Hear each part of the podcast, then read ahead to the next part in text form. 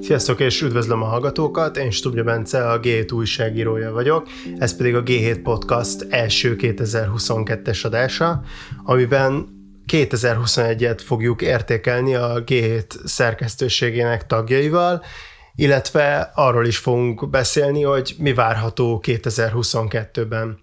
A 2021-es év az elég nagy részt még mindig a járványról szólt, magáról a járványnak a különböző hullámairól, illetve a járvány okozta gazdasági folyamatokról is, amit mi a g a cikkeinkben, illetve a podcastokban is próbáltunk követni, és ezeknek a hátterét bemutatni. A mai adás az úgy fog kinézni, hogy a szerkesztőség tagjait arra kértem, hogy válasszanak ki egy adatot 2021-ből, ami szerintük egy adott gazdasági vagy társadalmi jelenséget jól leír, és ez jellemző is volt az évre, és mondják el azt, hogy ez miért volt érdekes adat számukra, illetve azt is mondják el, hogy 2022-ben várhatóan miért lesz releváns ez az adat. Elsőként itt is van velem Váci István, a g főszerkesztője, aki 2021-ben nagyon sokat írt a járványról, és egy ezzel kapcsolatos adattal készült. Szia Pista, és köszi, hogy itt vagy és évet értékelsz velem. Szia, és köszöntöm a hallgatókat. És akkor most már azt is elárulhatod, hogy mi a te adatod. Hát a primer adatokon kívül talán a leginkább, amit folyamatosan figyeltünk, azok az átoltottsági arányok. Ez most úgy áll, amikor beszélgetünk éppen december 21-én, hogy az első oltásokat felvettek aránya 63 a teljes magyar népességben, a második az 60% a harmadik pedig 31% és hát az év elején még nem is gondoltuk volna, hogy kell majd harmadik oltás, és hogy ennek ennyire fontos szerepe lesz, de hát ahogy haladtunk előre az időben, és főleg itt a második fél évben egyre inkább kiderült, hogy, hogy egy olyan négy hónap, hat hónap után már elkezd kopni a, az első-második oltások hatása, tehát az általuk nyújtott védelem, és ezért egyre fontosabb lesz a, a harmadik oltások szerepe is, és hát látszott az is, hogy a kormány is egyre jobban ráfeküdt erre a kommunikációban, tehát hogy ösztönözzék az embereket, hogy ne csak az első, második, hanem a harmadik oltást is beadassák maguknak. Igen, hát ahogyha visszaemlékszem, akkor az év elején gyakorlatilag még úgy indultunk neki 2021-nek, hogy hogy ha mindenki beleszóltva, akkor véget ér a járvány, szóval ehhez képest azért ez egy, az, hogy most a harmadik oltásról beszélünk, az egy meglepetés, és akkor szerintem ezen tovább menve arra is rákanyarodhatunk, hogy 2022-ben szerinted ez miért lesz releváns, illetve egyáltalán ez lesz releváns, vagy már a negyedik oltás, vagy mi? Nyilván ez egy nehéz kérdés. Igen, ezt, ezt nagyon nehéz megjósolni és hát az biztos, hogy amikor most beszélgetünk, akkor most szerencsére már a, a negyedik hullámnak a, a lecsengő szakaszában vagyunk Magyarországon, tehát ugye ez, ez, a, ez az a hullám, amit már a delta vírus variáns okozott Magyarországon, viszont azt látjuk Dél-Afrikában, meg a legtöbb nyugat-európai országban, hogy már a, az omikron variáns okoz egy újabb járványhullámot, nagyon nagy szerencse kellene ahhoz valószínűleg, hogy, hogy Magyarországon is ne legyen emiatt egy ötödik hullám, és hát továbbra is nagy a bizonytalanság azzal kapcsolatban, hogy pontosan milyen betegséglefolyást okoz ez a, ez a vírus variáció, az viszont teljesen egyértelműen látszik, hogy, hogy a korábbiakhoz képest sokkal hatékonyabban képes megkerülni a, a vakcinák okozta védelmet, viszont hogyha valaki beadatja magának a, a harmadik oltást, akkor hát ha nem is annyi, olyan szintre emelkedik a védelme, mint,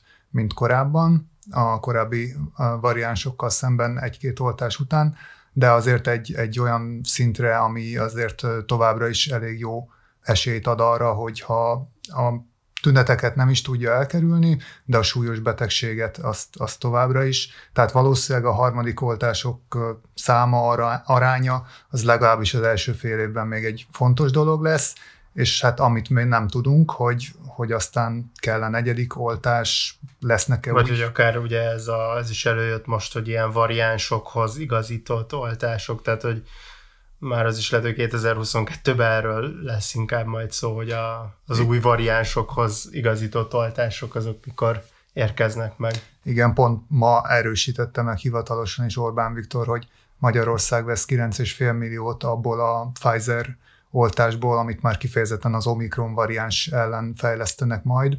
És hát egyébként érdekes, mert vannak már olyan országok, ahol, ahol már most is szinte késő lenne ez a Omikronra optimalizált új vakcina, de hát persze nem zárhatjuk ki, hogy valamikor később az év folyamán lesz egy olyan új járvány hullám, amit még mindig ugyanez, vagy egy ehhez nagyon hasonló variáns okoz, tehát könnyen lehet, hogy, hogy továbbra is szükség lesz e, e, erre a típusú vakcinára, de ahhoz már biztosan későn érkezik egyébként, hogy, hogy ezt az első Omikron hullámot meg lehessen vele fékezni.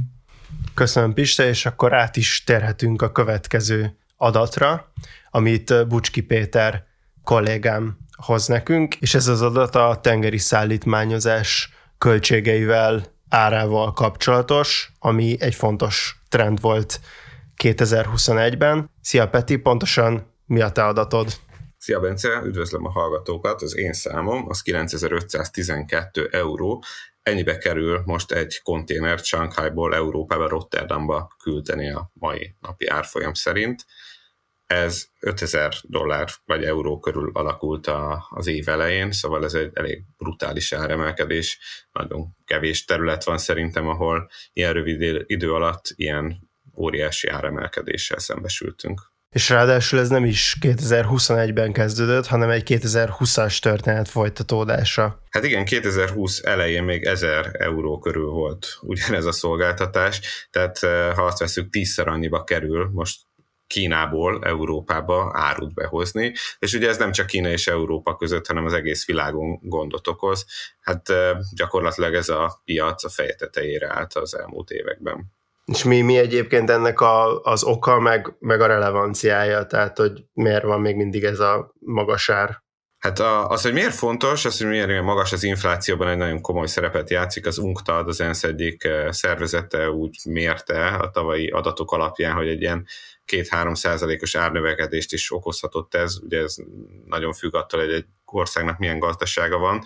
Itt a fő gond az, hogy a koronavírus járvány után nagyon el különböző sebességgel indult újra a gazdaság az egyes kontinenseken és országokban, és így hát a hajók meg a konténerek mindig rossz helyen voltak, és hát erre jó érzéssel rá is repültek a konténer szállítással foglalkozó cégek, akik hát elképesztően bődületes nyereségeket tudtak felmutatni, tehát ilyen 30-40 százalékos profitrátával dolgoztak az elmúlt években, úgy, hogy azt megelőzően nagyjából veszteségesek vagy épp hogy nyereségesek voltak, tehát itt van egy, egy piaci elvárás, hogy mindenki szeretné a konténerét minél gyorsabban oda juttatni, ahova elég nehéz, és emellett pedig nagyon sokan megérezték, hogy most nagyon sok pénzt lehet ezért kérni.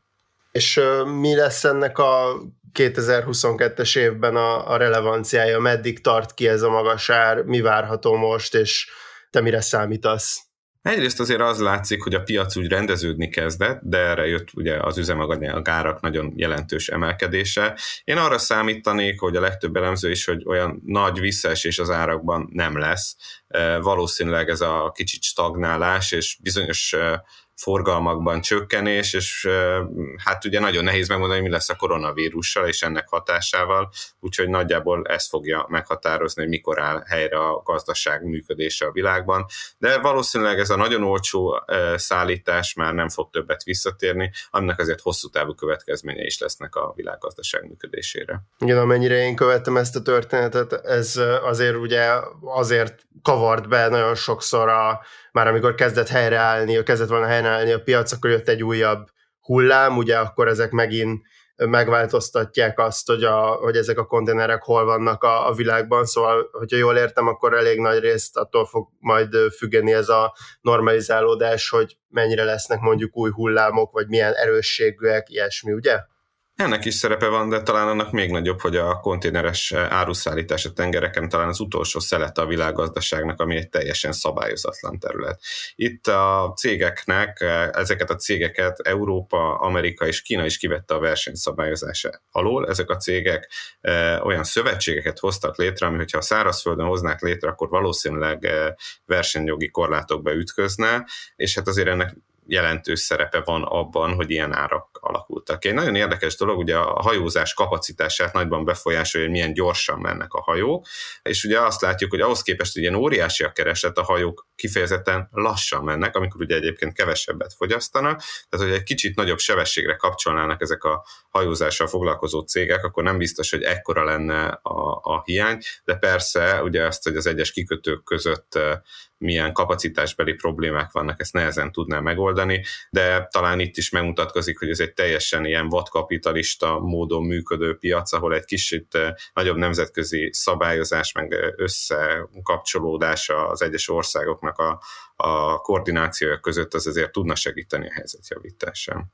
Köszönöm, Peti, és akkor mehetünk is tovább. A következő adatot Torontáli Zoltán kollégám hozta, ezt kiskereskedelemmel és inflációval kapcsolatos.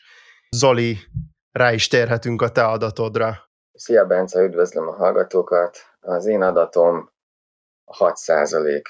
6 százalék volt novemberben hivatalosan az élelmiszerinfláció éves összehasonlításban Magyarországon. És ez az adat azért érdekes nekünk, mert egész évben követtük az élelmiszerárak változását, és tavasz eleje óta már lehetett hallani, hogy, hogy magasabb vagy jelentősebb infláció lesz, és nagyon kíváncsiak voltunk végig, hogy ez mikor gyűrűzik be a, a boltokba, és október-november környékére ez megtörtént. Úgyhogy nagyon érdekes volt végigkövetni azt, hogy egy, egy várakozás mennyi idő alatt konkretizálódik a, a, a boltok kasszáinál. Mi határozta egyébként meg ezt a trendet, tehát mi okozta az élelmiszerinfláció növekedését? Hát alapvetően ugyanazok az okok állnak mögötte, mint úgy általában az infláció mögött, tehát a, az alapanyagárak emelkedése, az energiaköltségek emelkedése, a logisztikai költségek emelkedése, illetve a logisztikában a,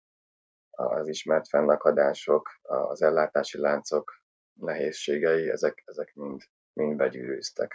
A következő kérdés az az, hogy 2022-ben mi várható, és szerinted milyen trendek fogják meghatározni majd a, az élelmiszerárak változását?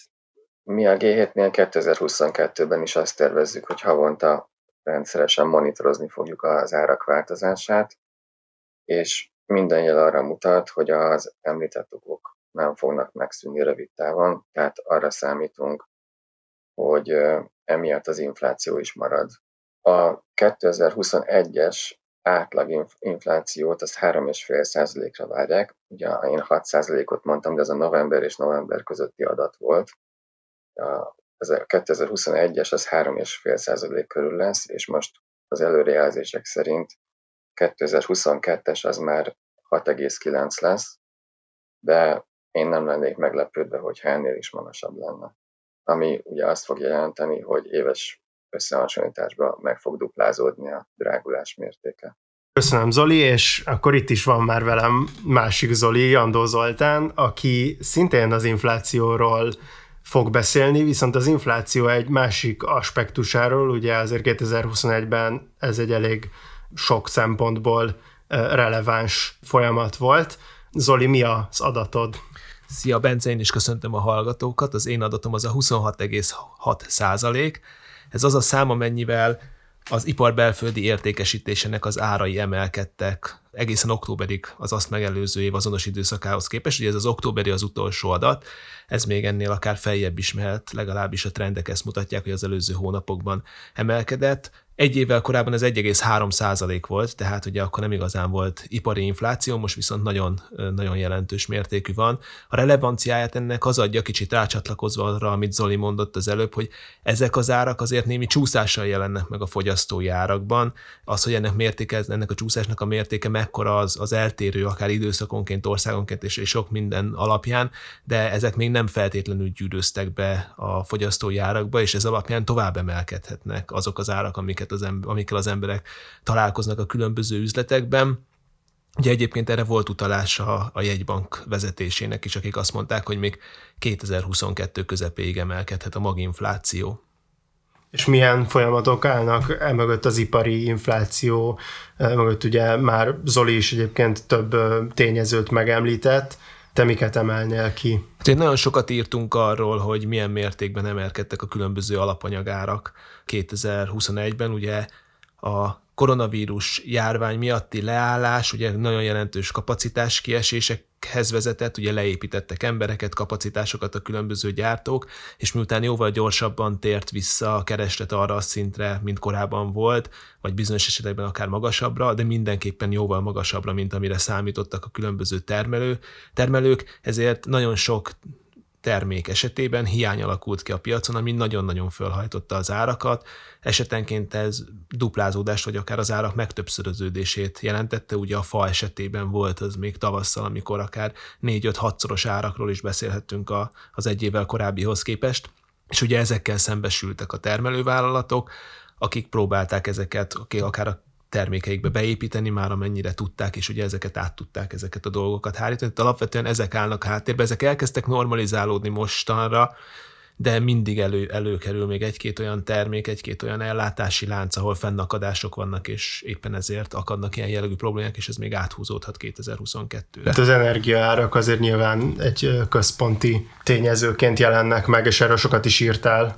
Igen, az energiárak, ahol ugye valószínűleg ősszel már gondolták azt néhányan, hogy na akkor elértük a csúcspontot, és ugye most itt az év utolsó napjaiban újabb rekordok dőlnek meg, és úgy néz ki, hogy ez nem feltétlenül fog normalizálódni 2022 tavaszára, amikor remélték még akár egy-két hónappal ezelőtt is, és igen, ennek szintén ugye árfelhajtó hatása lehet tulajdonképpen minden termék esetére, erről is írtunk korábban. Jó, és akkor forduljunk rá az utolsó kérdésre, amit mindenkitől megkérdezek, hogy te milyen várakozásokkal nézel 2022-re ilyen téren?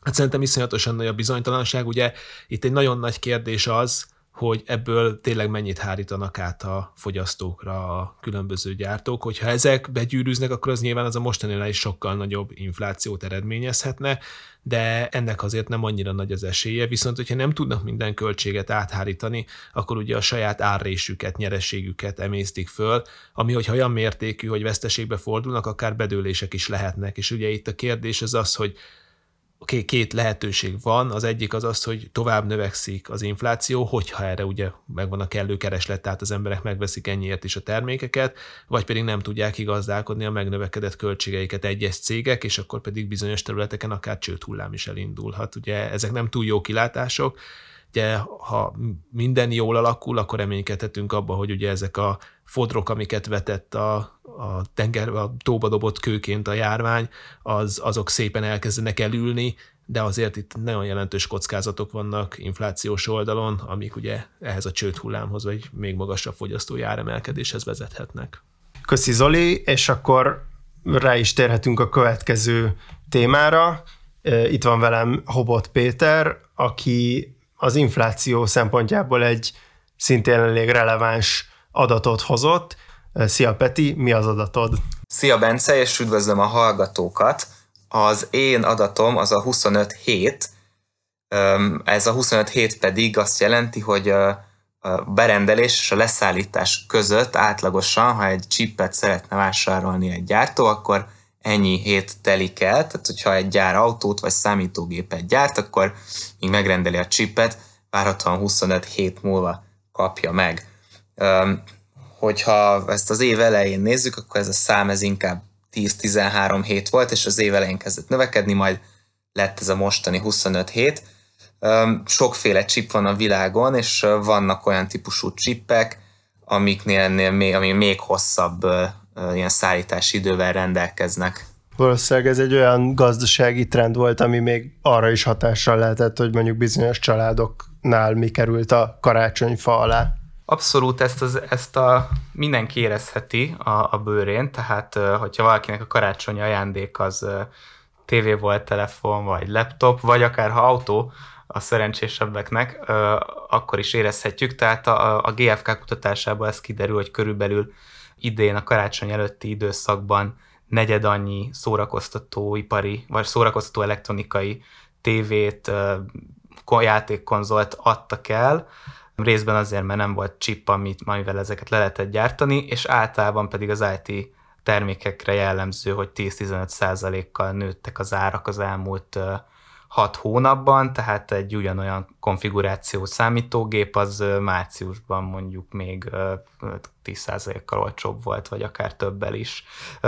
Ugye az autóknál is látjuk ezt, tehát rengeteg autógyárat részlegesen le kell tájtani, volt, amit rövid ideig teljesen, ugye a Skodát októberben, a, talán a Skoda, amilyen tömegben gyártott autó, és a leghosszabbak ezek az ilyen várakozási idők, tehát mondjuk az ötajtós Skoda Octavia az, az kb. 20, 23 elejére lehet rendelni jelenleg.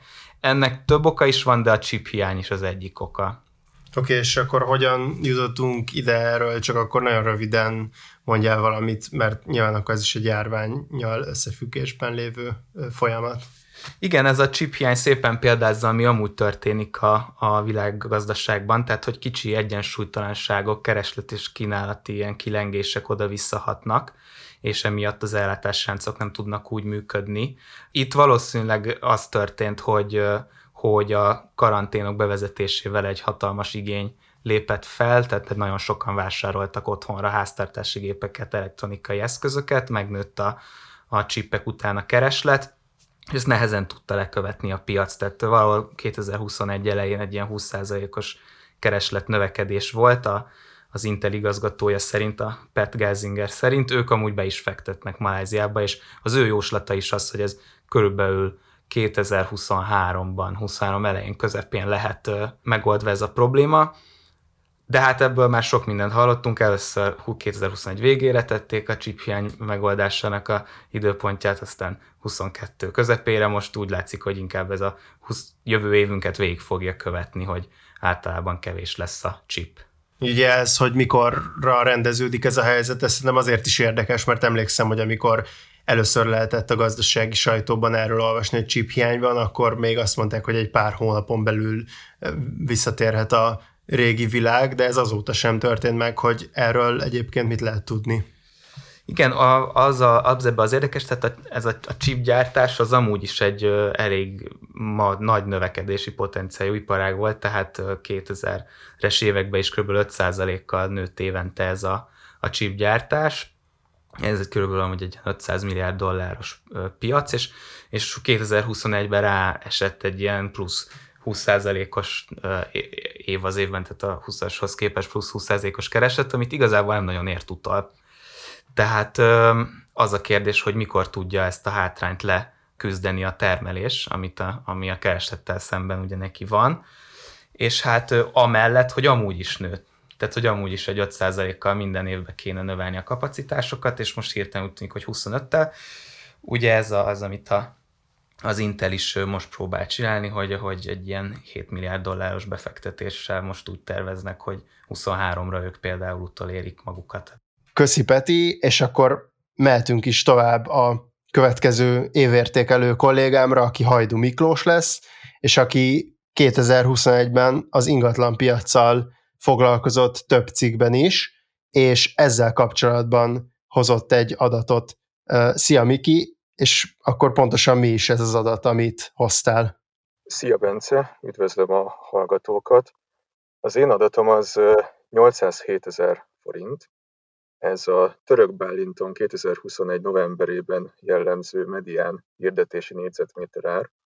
És én ezt az adatot ezt azért tartom érdekesnek, mert ugyanebben az időszakban, ugyanez az adat Budapestre vonatkozóan, ez 804 ezer forint volt. Tehát elmondhatjuk azt, hogy 2021 novemberében a medián hirdetési négyzetméterának legalábbis Török Bálinton, egyébként további más agglomerációs településeken is már meghaladták a fővárosi szintet. Ezek a további települések, ezek Nagykovácsi, Üröm és Remeteszőlős. Egyébként Remeteszőlősen már az 1 millió forintos medián hirdetési négyzetméter áras, négyzetméter ár szintet is meghaladták a, a, az ingatlan árak. Ez szerintem így önmagában is egyébként elég érdekes ez az adat, de talán még, még érdekesebb az a trend, ami emögött az adat mögött áll, ami egészen 2020 közepétől elkezdett már kibontakozni, és talán tényleg 2021-ben járatták csúcsra. Igen, igen, igen. Hát ugye az egyik oldal az minden bizonyal a, a, a karantén és a home office lehetőségeknek a következménye. A home office ugye egyre több állásban igazából realitássá vált, nagyon sokan állhattak át a távmunkás módra, és hát igazából ugye a bezártság miatt pedig nagyon sok családnak, nagyon sok embernek vonzóvá váltak a családi házak, és hát ezeket nyilván a, a, a budapesti belvároshoz képest, illetve hát a belvárosban nyilván nincsenek családi házak, a budapesti külsőbb kerületekben, amik ugye a hagyományos családi házas övezetek voltak, leginkább a tehetősebb rétegek számára ugye a budai hegyvidéken, ehhez képest az agglomerációban igazából sokkal inkább meg tudták találni a számításaikat sokan, tehát így az agglomeráció vonzóbbá vált. Ugye az is egy érdekes tendencia, itt most ez az adat, amit idéztem, ez ugye az teljes budapesti ingatlanpiacra vonatkozik, tehát ebbe beleértendőek a, ezek a klasszikus elit családi házasövezetek, ugyanúgy, mint mondjuk a társasházakkal telezsúfolt belvárosi környék, tehát hogy ebben az értelemben ezt a budapesti adatot egy kicsit óvatosan kell kezelni. Ugye az egy, az egy, az egy fontos tendencia szintén, hogy a társasházi lakásokat, társasházi lakások árát felhajtó tényezők, mint például az Airbnb, illetve ugye sokan vehet, vásárolhatnak társasházakat egyébként is befektetési célra, hogy ezeket kiadják később, tehát hogy ezek a, az opciók, ezek a befektetési lehetőségek, perspektívák a, a belvárosi lakásokkal kapcsolatban, ezek alapvetően megváltoztak itt a, a járvány következtében, ami hát hogyha nem is feltétlenül beszélhetünk arról mindenképpen, hogy, hogy a belvárosban egyértelműen csökkentek az árak, de legalábbis a, a korábbi növekedési ütem az, az, az, az, az biztosan megtört. És szerinted akkor ebből következik az, hogy 2022-ben visszafordul ez a trend, mert relatíve olcsóbbak lesznek a belvárosi lokációk, és az emberek rájönnek, hogy mégis inkább a munkahelyükhöz közel szeretnének lakni, mert csak mondjuk részben tudnak home office-ban dolgozni, vagy kitart 2022-ben is ez a, az agglomerációba költözés? Hát ez egy nagyon izgalmas kérdés. Itt ugye beszélgettünk itt természetesen, amikor ezeket a cikkeket írtuk a Jandó Zoltán kollégámmal, ingatlanpiaci szakértőkkel, ezzel kapcsolatban igazából egy hatalmas bizonytalanság van. Ugye az most már látszik, hogy a bérlakás piacon azért elindult ismét az áremelkedés, fővárosi, belvárosi bérlakás piacon. Tehát ez lehet egyfajta jele a, a, a visszarendeződésnek, vagy utalhat arra, hogy, hogy várhatunk valamiféle visszáranást a, a belvárosba. Ugye itt igazából az a kérdés, hogy azt hiszem legalábbis, hogy, hogy, hogy ezek a a távmunkás feltételek, a távmunkás létfeltételei a munkahelyeken mennyire maradnak meg, mennyire válik be ez a fajta, ez a fajta munkavégzés. Ugye, hogyha kiderül, esetleg túl leszünk tényleg ezeken a, a járványhullámokon, és nem kell már a továbbiakban tartani a, a, a COVID-tól, akkor lehet, hogy egy idő után ugye a, a cégek úgy döntenek, hogy, hogy elkezdik csökkenteni mérsékelni azokat a napokat, amiket távmunkában lehet tölteni, és egyre inkább a, az irodákba való visszatérést fogják preferálni. Hát ez egy nagy kérdés, hogy ez mit fog elhozni az agglomerációban frissen kiköltözött családok életében. Köszi Miki, és akkor kanyarodjunk is rá az utolsó témára. Pálos Máté kollégám egy demográfiai trendet hozott. Szia Máté, és akkor kezdjük azzal, hogy neked mi a statisztikád. Hello, és a hallgatókat is üdvözlöm.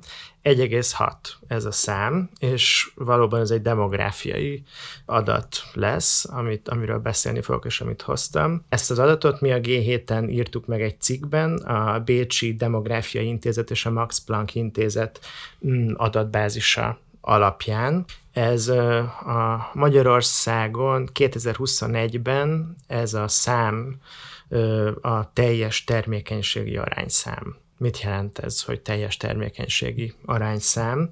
Ez egy nagyon fontos, vagy az egyik legfontosabb demográfiai adat, és a társadalom reprodukciós képességét mutatja meg egy adott időszakban, és az úgy jön ki ez a szám, hogy a szülőképes korú nőket és az élbe született csecsemőket számát vetítik egymásra. Tehát, hogyha ez 1,6, akkor az azt jelenti, hogy ha az az adott év állandósulna, akkor egy nő az élete folyamán átlagosan 1,6 gyermeknek adna életet.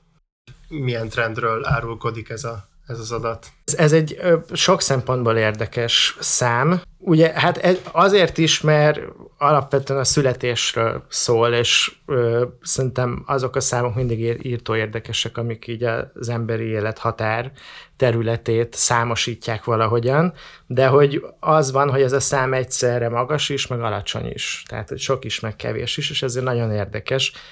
Ha nézzünk rá a trendre, ez egy növekedés a tavalyihoz képest, de hogyha megnézzük az elmúlt három év számait, akkor azt látjuk, hogy mindig növekedett ez. Ez azt jelenti, hogy amúgy is ö, különleges az, hogy három egymást követő évben ez a szám nő Európában, egy országban, de hogy ez a Covid sújtotta években is. Igen, ez egy, ez egy kicsit talán meglepő is, hogy a járvány ellenére. Így van, így van, ez abszolút meglepő. Tehát azt lehet mondani, hogy a járvány sújtotta időszakban tovább növekedett ez a szám Magyarországon. Egyébként hónapokra természetesen, tehát kisebb időintervallumot vizsgálva, ez bezuhant, ez uh-huh. az adat. Tehát uh-huh. a tehát a karantén, az első karantén elrendelés utáni kilenc hónapot követő hónapokban ez nyilván uh-huh. ott volt egy nagy bezuhanás, egyébként mindenhol kb. Európában, de, de mégsem volt elég ez a visszaesés ahhoz, hogy, hogy megfordítsa ezt a trendet éves szinten. Ez elég egyedülálló és elég érdekes jelenség. Akkor még röviden arról tudnál beszélni, hogy mi az oka ennek a növekedésnek?